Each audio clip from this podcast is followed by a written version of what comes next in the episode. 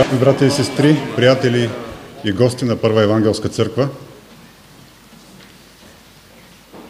в първия ден на седмицата, според писанията, в първия ден на астрономическата зима, според науката и в само няколко дни преди сърцето на еуфорията от рождествения празник, отново сме събрани заедно, за да се поклоним на вечно милостивия, без изключение справедливия и всемогъщ Бог – Нека да се изправим, за да чуем призива на Божието Слово тази сутрин.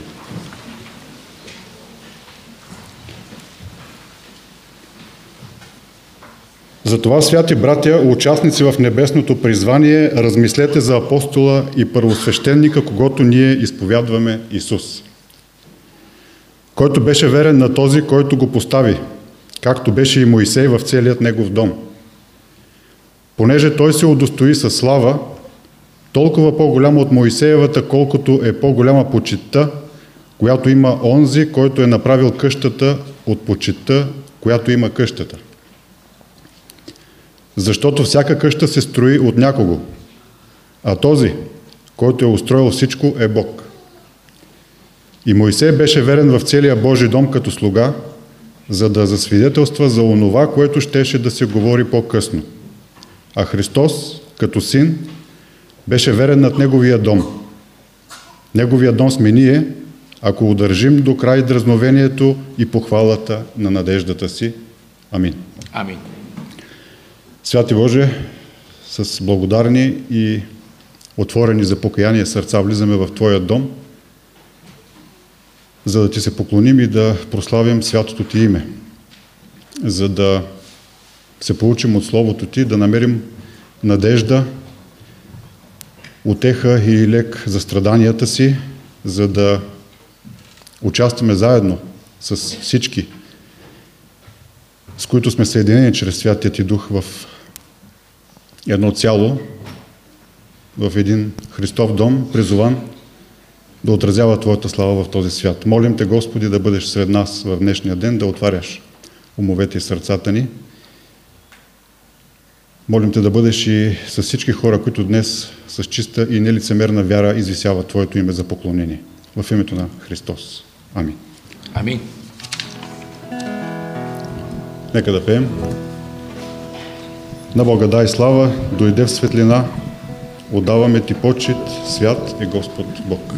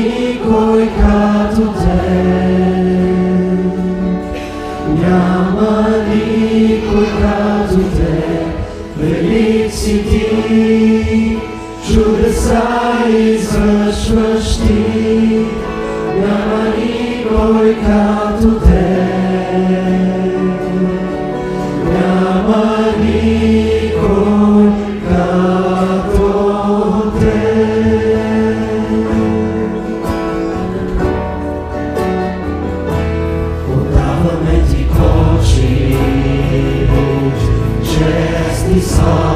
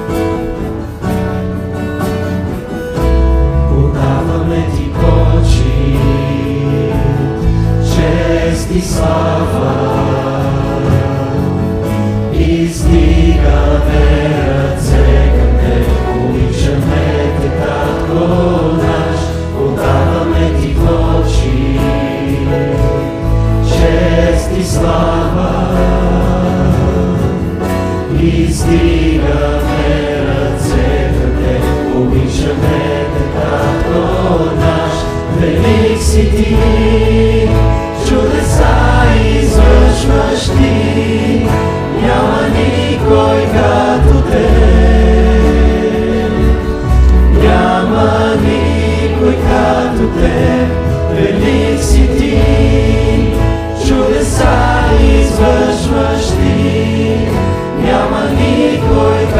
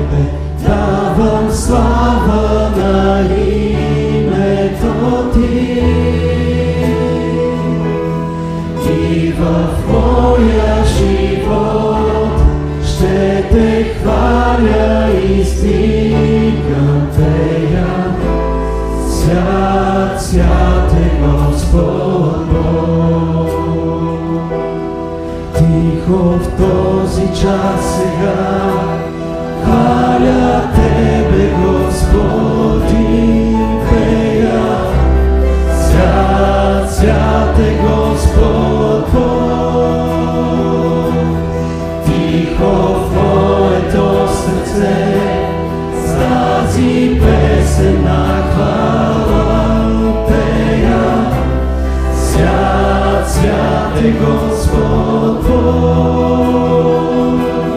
Бог всеки Бог.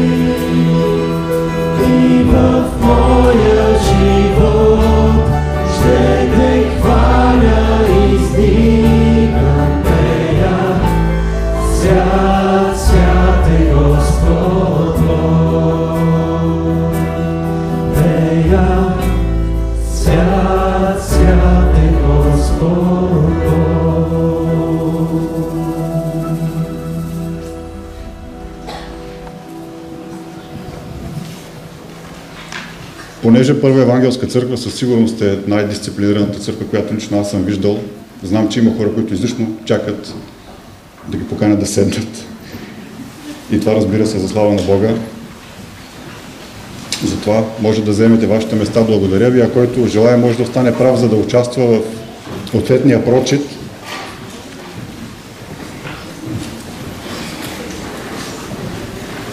Ответен прочит номер 2 или 8 псалом.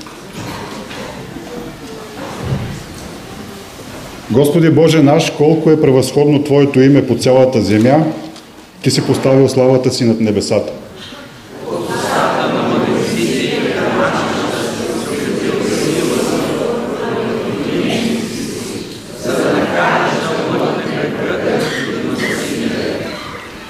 Когато гледам Твоите небеса, делото на Твоите пръсти, луната и звездите, които Ти си отредил, си казвам. Какво е човек, за да го помниш? Или човешки син, за да го посещаваш? А Ти си го направил само малко по-низко поставен от ангелите и със слава и чест си го увенчал.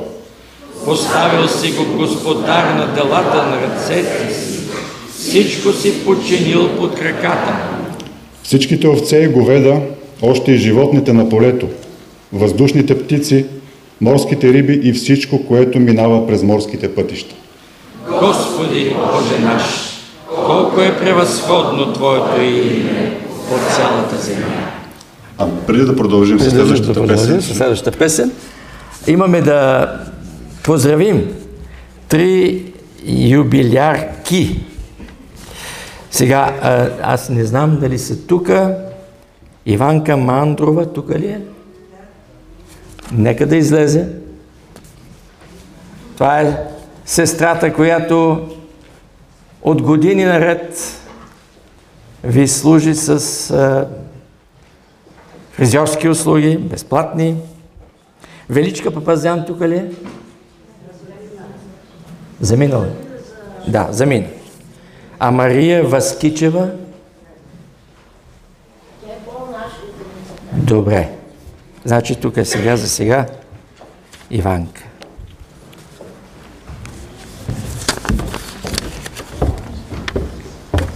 Стай, Иванка, качи се тук. Да. Да. да те видят. Има поздрав от църквата за тебе по случай твоят юбилей. Скъпа сестра Иванка, честит юбилей! Пожелаваме Божията благодат да е върху теб и да се наслаждаваш на даровете му всеки ден. Господ ще те пази от всяко зло, ще пази душата ти, Господ ще пази излизането ти и влизането ти от сега и до века. Псалом 127, два стиха от пастирите на църквата. Благодаря. Ще се помолим.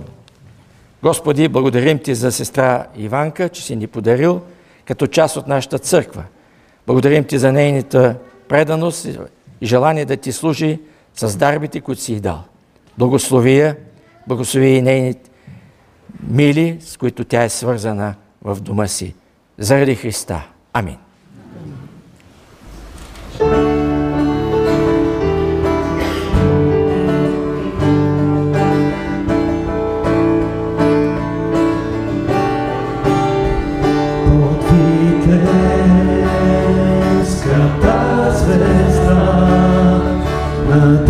Под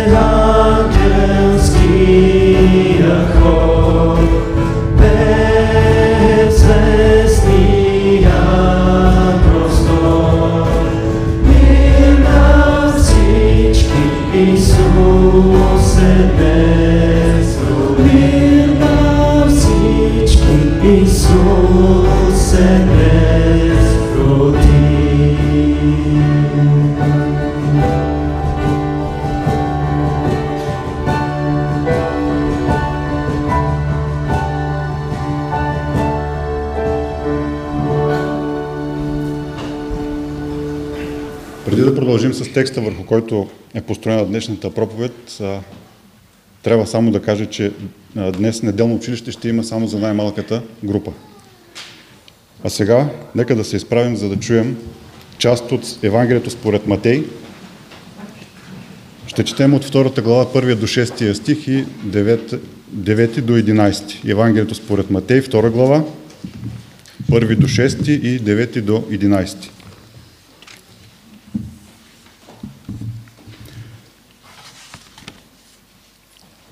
А когато се роди Исус в Витлеем, юдейските, юдейски в дните на цар Ирод, ето мъдреци от изток пристигнаха в Ерусалим. И казаха, къде е юдейският цар, който се е родил. Защото видяхме звездата му на изток и дойдохме да му се поклоним.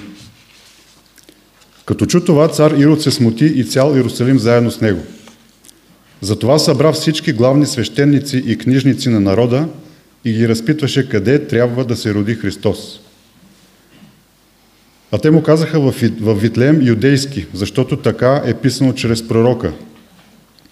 И ти, Витлееме, земя Юдова, никак не си най-малък между юдовите началства, защото от тебе ще произлезе вожд, който ще бъде пастир на моя народ Израил. А те като изслушаха царя си тръгнаха и ето звездата, която бяха видели на изток, вървеше пред тях, докато дойде и спря на мястото, където беше детето. Като видяха звездата, се зарадваха твърде много. И като влязоха в къщата, видяха детето с майка му, Мария, паднаха и му се поклониха. И като отвориха съкровищата си, принесоха му дарове, злато, ливан и смирна. Нека се молим.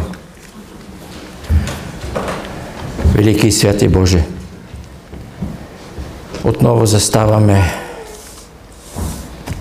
с нашето смирение и съзнание, че не можем да обхванем Твоята същност изцяло. Създател на Вселената, управител на всичко видимо и невидимо. Но ние те познаваме. Чрез Господ Исус Христос, който е Твоят Син и който стана един от нас, за да ни изяви Твоята същност в пълнота и да стане откуп за живота ни, изкупителна жертва за греховете ни. Така че, въпреки нашето недостоинство, нашият срам и нашите престъпления, имаме дързост да застанем пред Тебе в Неговото име и да молим Твоето благословение, Твоето внимание към нас, като част от Христовото тяло, Всемирната църква. И всеки един от нас да те познае лично, като личен Господ и Спасител. Особено в тези дни, когато се говори за раждането на бебето Исус. Ние искаме да схващаме по-дълбоко величието на това историческо събитие и на последствията от него за нашия живот и за цялото човечество. Молим Те, благослови Словото си, изказано в немощ, но Твоя дух допълва това, което е изказано в немощ. Молим Те за тези от нас, които не могат да бъдат на това място поради болест или други причини, но желаят да бъдат. Молим Ти, ако има такива, които почна, са почнали да пренебрегват общуването с църквата, да им напомниш, че те губят от това. Молим Те за децата на тази църква. Молим Те за възрастните и за всички, за семействата и за самотните. Ти знаеш, че и самотата тежи. Много. Господи, молим Те да благословиш българският народ, който се нарича християнски и православен. Нека наистина той достигне до познанието на това как да слави правилно името ти. С вяра и дух на истина. Благослови управниците на тази страна, както си ни заповядал. Им вдъхни страх от Тебе и мъдрост от Тебе. Молим Те за мир по земята. Молим Те за мир в Ерусалим и околните страни. Молим Те с думите, които си научил да казваме Отче наш, който си на небесата, да се свети името Твое, да дойде царството Твое, да бъде волята Твоя, както на небето, така и на земята. Хлябът наш насъщни, дай го нам днес и прости дълговете наши, както и ние прощаваме на нашите длъжници. И не ни въвеждай в изкушение, но избави нас от лукавия, защото е Твое царството и силата и славата веки. Амин.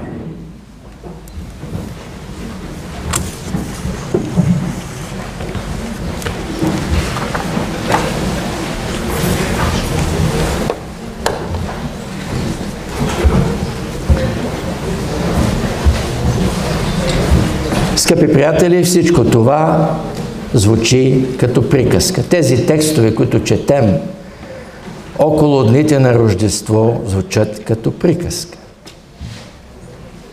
И тази история, описана от евангелист Матей, с мъдреците и другите истории, описани от евангелист Лука, с овчарите, появата на ангели,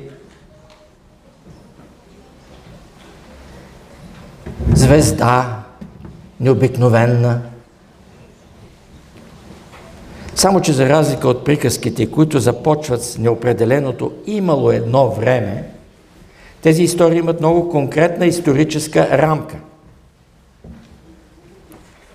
От присъствието и действията на исторически личности като цар Ирод, император Октавиан Август, от техни административни актове, от реалистично описани ответни действия на светски и духовни управители, така като и днес биха реагирали,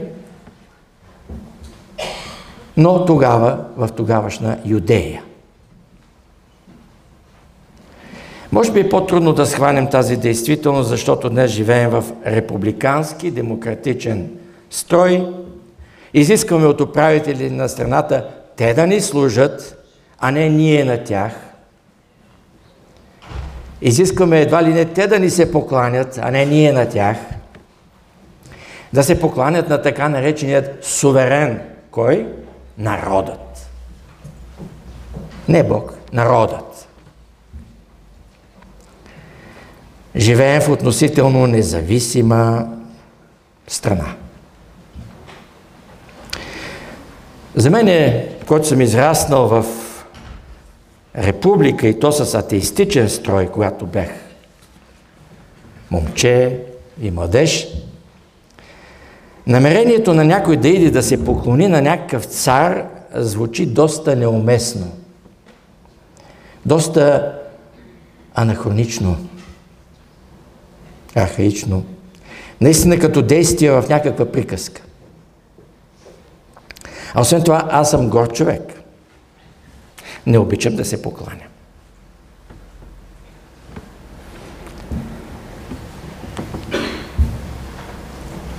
Въобще, доколкото си спомням, ние от по-старото поколение евангелисти, когато бяхме млади, не използвахме този термин, който сега се е въведен, поклонение. Други, други термини използваме, когато ставаше въпрос за богослужение и за пеене. Тази дума поклонение просто е по-нова в а, речника на евангелистите. Допускам, че голяма част от съвременните християни, включително и аз, не разбираме пълното значение и на понятието Божие царство. Тук се говори за цар, за царе, но в Евангелието се говори за Божие царство. Разбираме ли всъщност за какво става въпрос? Може би жителите на онези европейски държави, които имат крал все още над себе си, като Англия, Дания, Швеция, може би малко по-добре разбират смисъла на това понятие, макар че и там кралете и кралиците изпълняват по-скоро някакви символични, представителни функции.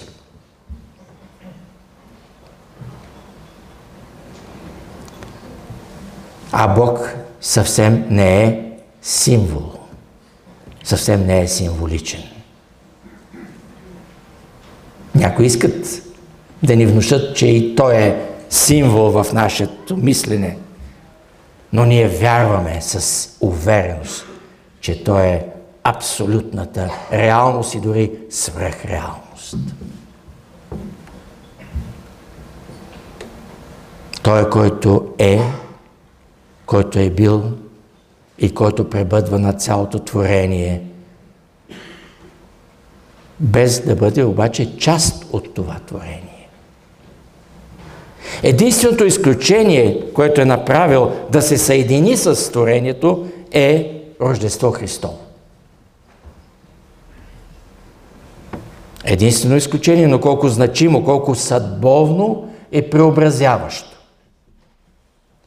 Ние можем да си представим само малка част от величието на този акт на Бога.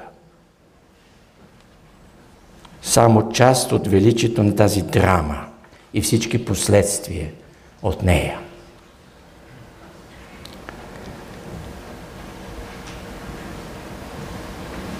Ние можем да си представим само малка част от царският характер на това действие. И ни е трудно с нашите обременени умове да му се поклоним като на цар. Защото тук става въпрос за цар и за царство от порядък, който народите всъщност не познават от собственият си опит. Раждането на царя, единородния Божий син и поклонението към него е начало на едно ново световно Божие царство. Нека си припомним това, което прочетахме. А когато се роди Исус, ето мъдреци от изток, пристигнаха в Ерусалим и казаха, къде е родилия се цар на юдеите? Защото видяхме звездата му на изток и дойдахме да му се поклоним. Тук може да се зададе въпрос, дали онези мъдреци са били в състояние да прогнозират развитието на народите, развитието на цивилизацията по-добре, по-цялостно от съвременните политолози, социолози, антрополози и политици? Склонен съм да кажа да. Макар, че по това време не са имали такъв огромен инвентар от технически средства, такава огромна, такъв огромен обем от, от информация, която, с която разполагат днешните учени и политици. Но техният подход е бил различен. Нека сме наясно, че те са били учени астрономи, по-скоро учени астролози, което за онова време означавало, че търсят познание на физически и на духовния свят в единство. Днес ние не приемаме астрологията и отхвърляме и, и съветваме хората да не се вслушват в тези прогнози на астролозите, които така напират в телевизионните програми. Но онези учени са, това са, те са били това. Те са свързвали познанието на физическия, физическия свят с духовния. Духовни истини. Това са търсили. И са го търсили убедено, без намерение да спекулират. Поне част от тях. Те са търсили да узнаят как духовните сили в творението влияят на физическите и как по физическите явления може да получим познание за духовния свят. Такъв вид научна дисциплина в днешно време не съществува. Не съществува стандартните научни институти и заведения, където по правило естествените науки и дори и науките за душата, за психиката на човека са отделени от богословието. Отделянето на научните изследвания от идеологиите и от религиозните представи е необходимо в определена фаза, за да се открият по възможно най-обектив, по най, да се открият по най-обективния начин всички достъпни за човешки ум и опит явления на обкръжаващия ни свят. Но учените признават, че няма абсолютно обективни изследвания и че те винаги се изкревяват от фактори на мирогледа на човека, който прави тези изследвания. Дори когато прави опитни изследвания. В случая тези източни мъдреци са уловили много, по много особен начин един небесен знак. И са разчели правилно неговото послание. Въпреки, че са работили в езическа среда и култура. Бог на благодата знае как да говори на различните хора. На тяхният език, по тяхния начин на мислене. И как да пренасочи тяхното мислене от езическия свят, за да ги доведе до важни откровения и да ги потикне към важни дела по своя воля.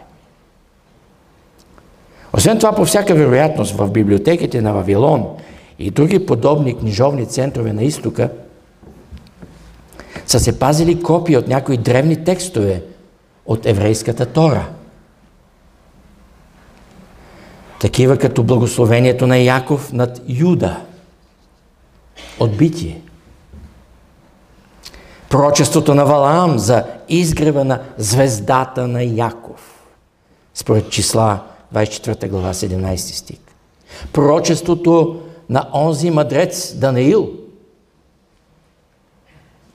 за човешки син идеш на небесните облаци, за да установи царство, което е вечно царство, което той ще управлява със светиите на Всевишния. Според книгата на Даниил, 7 глава, няколко стиха. Колко е важно за нас които живеем и работим в физическа среда и днес, и покварено общество, да можем да тълкуваме правилно събитията и знаците, които ни дава Бог в света и с които Бог ни води. В епохата, когато Исус идва на земята, владетелите и царете се обявяват за богопомазани от съответните главни божества – които са на почет в онези народи. И дори обявяват себе си или за техни синове, или за едни равни почти на тях божества, на които трябва да се отдава също поклонение, които също трябва да бъдат обект на религиозен култ.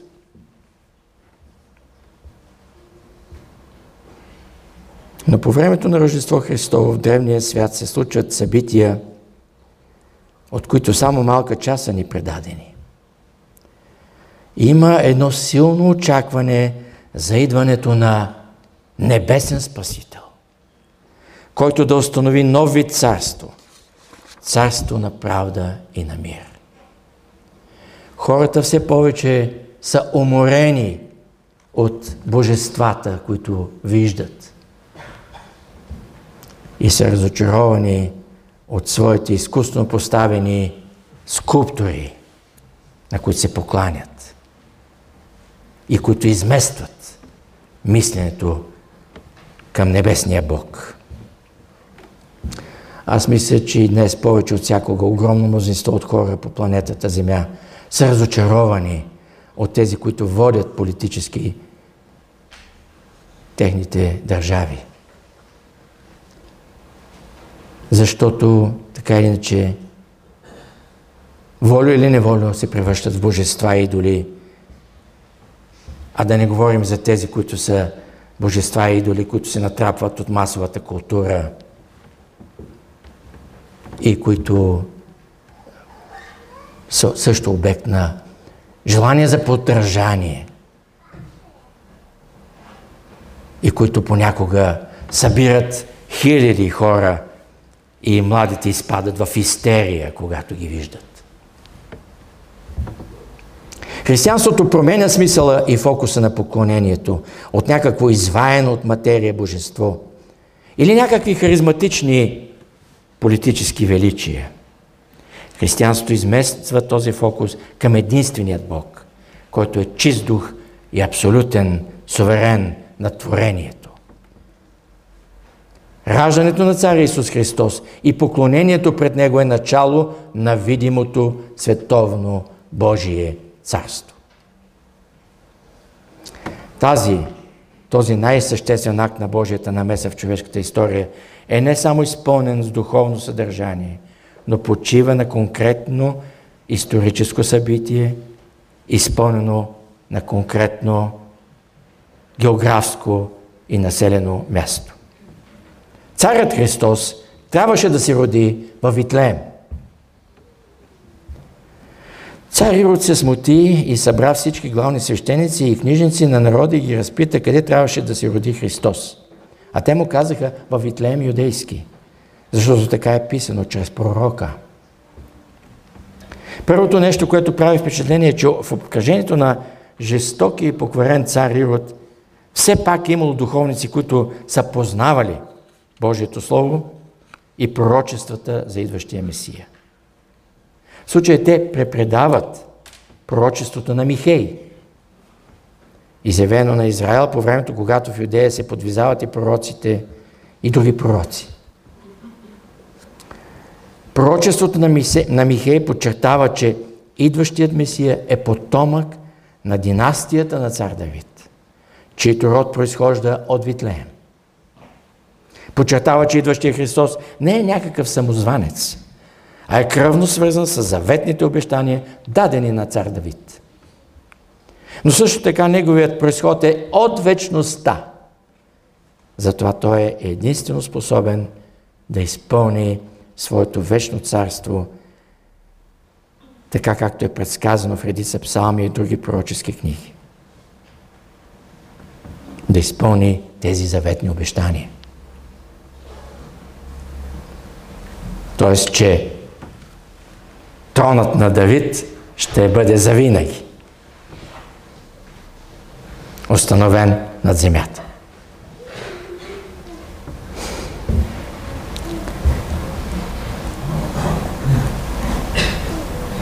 Тези, които познават Божието Слово и го тълкуват правилно, стигат до правилни заключения и правилни действия.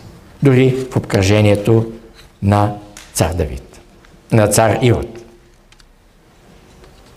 По един или по друг начин те откриват Божия промисъл за установяването на Божието царство на земята с един цар, който е съвършен Бог и съвършен човек. Богочовека Христос, който се вписва в предвечния план на това царство. Роденият от Христовия дух е призван към поклонение и свидетелство. Като видяха звездата, се зарадваха твърде много.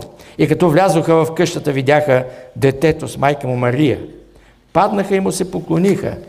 И като отвориха съкровищата си, принесеха му дарове – злато, ливан и смирна. В поведението на тези мъдреци наблюдаваме две особености. От една страна те действат като държавни мъже, натоварени да предадат на един чужд наследник на короната в чуждо царство цялото уважение на своите страни и правителства. Това естествено се съпровожда с поднасянето на официални представителни дарове. Тук не се споменават играчки, бомбони, бебешки трешки, памперси, детски кошчета. Детето вероятно още дълго ще лежи в своята ясла, постлана с слама.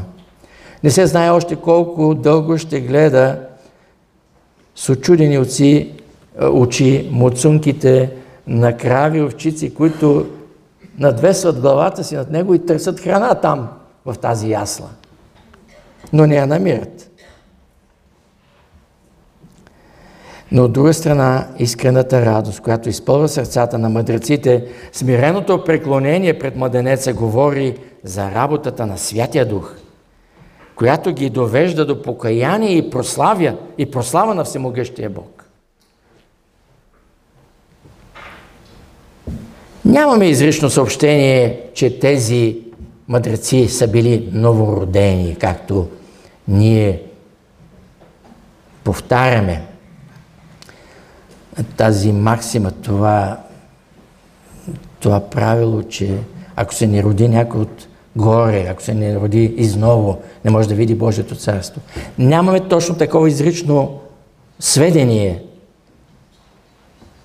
Но имаме пълни основания да предположим, че в онзи ден Святия Дух е вложил в тях залог на спасителна вяра, за която тяхното поведение говори. В случая сме свидетели на държавническо поведение, на посланници на царство и същевременно сърдечно поклонение с лична вяра пред родения цар, което надхвърля по степен официалния протокол.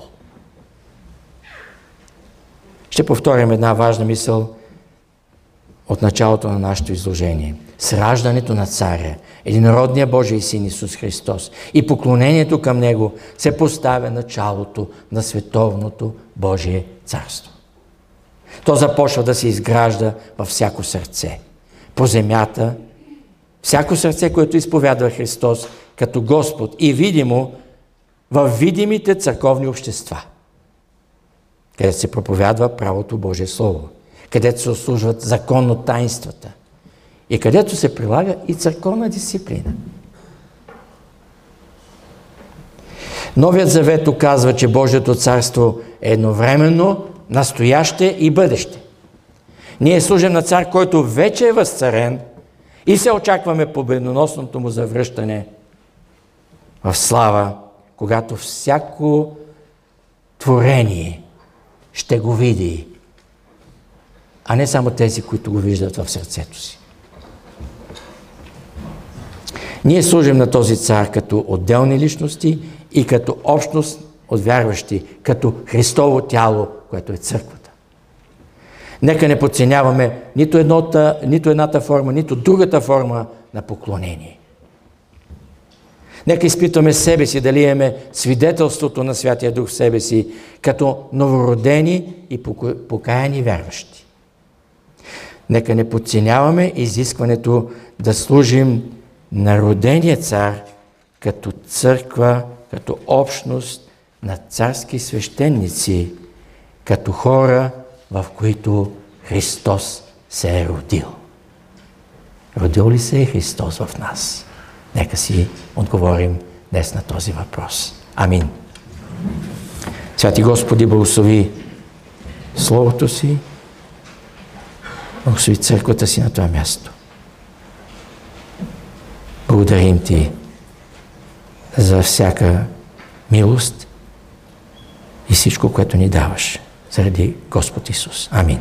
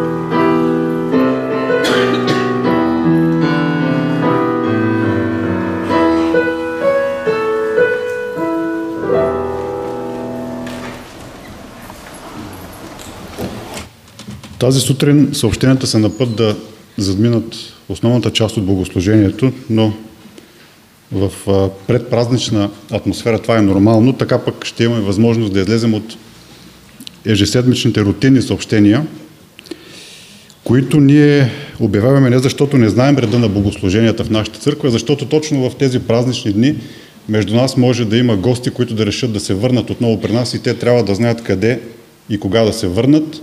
Ако между нас има хора, те могат да намерят реда на богослуженията в бюлетина на църквата, който е на стилажа на входа. Започвайки по реда на съобщенията, аз трябва да кажа, че календарите и българската духовна манна са на свършване. Това е едно съобщение от брат Искрен, както и, че християните от село Дългоделци са изплели вълнени чорапи, както миналата година, и който има на сърце да даде колкото му се вложи. Предполагам, че пак брат Искрен се е погрижил, да, ще бъдат изложени на, на изхода. Ето този диск с запис на концерта от зала България от миналата година на Обединен хор, камерен оркестър и оркестър от Обединени евангелски църкви все още е на разположение в книжарницата, който иска може да си го закупи.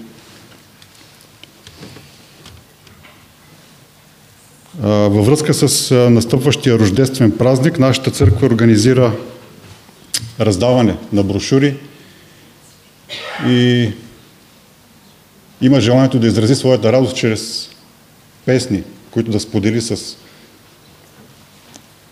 хората в нашия град. Който иска да се включи, може да дойде утре вечер тук в 17 часа, откъдето ще се отправи, групата ще се отправи към Витушка. Там също ще, ще се проведе тази инициатива. Също във връзка с празника и с едни нови, сравнително нови разпоредби за видеозаснемането на деца и възрастни, тази, ето тази брошура все още е на разположение и трябва да бъде попълнена от родителите на всички деца. Лист, декларация за информирано съгласие. Брошурите са в брат Георги Гранчаров.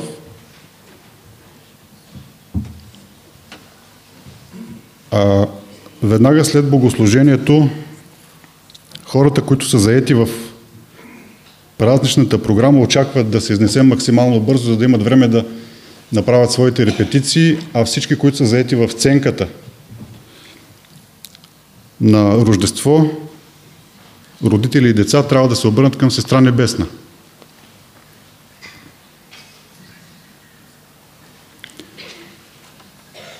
Мисля, че това са всички съобщения. Вестник Зорница, новият брой на Вестник Зорница е на разположение.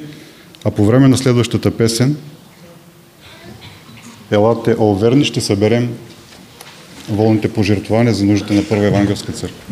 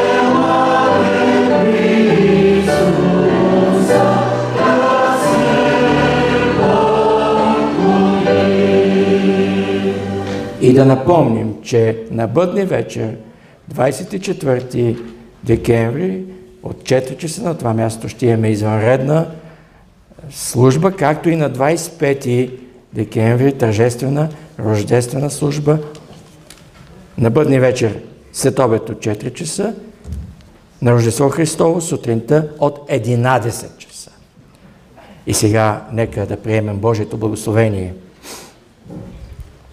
Благодата на Господ Исус Христос, любовта на Бог Отец, ръководството, общението и силата на Светия Дух да бъде и пребъде всички нас, домовете ни, чадата ни, църквата ни, народа ни и Христовата църква по целия свят.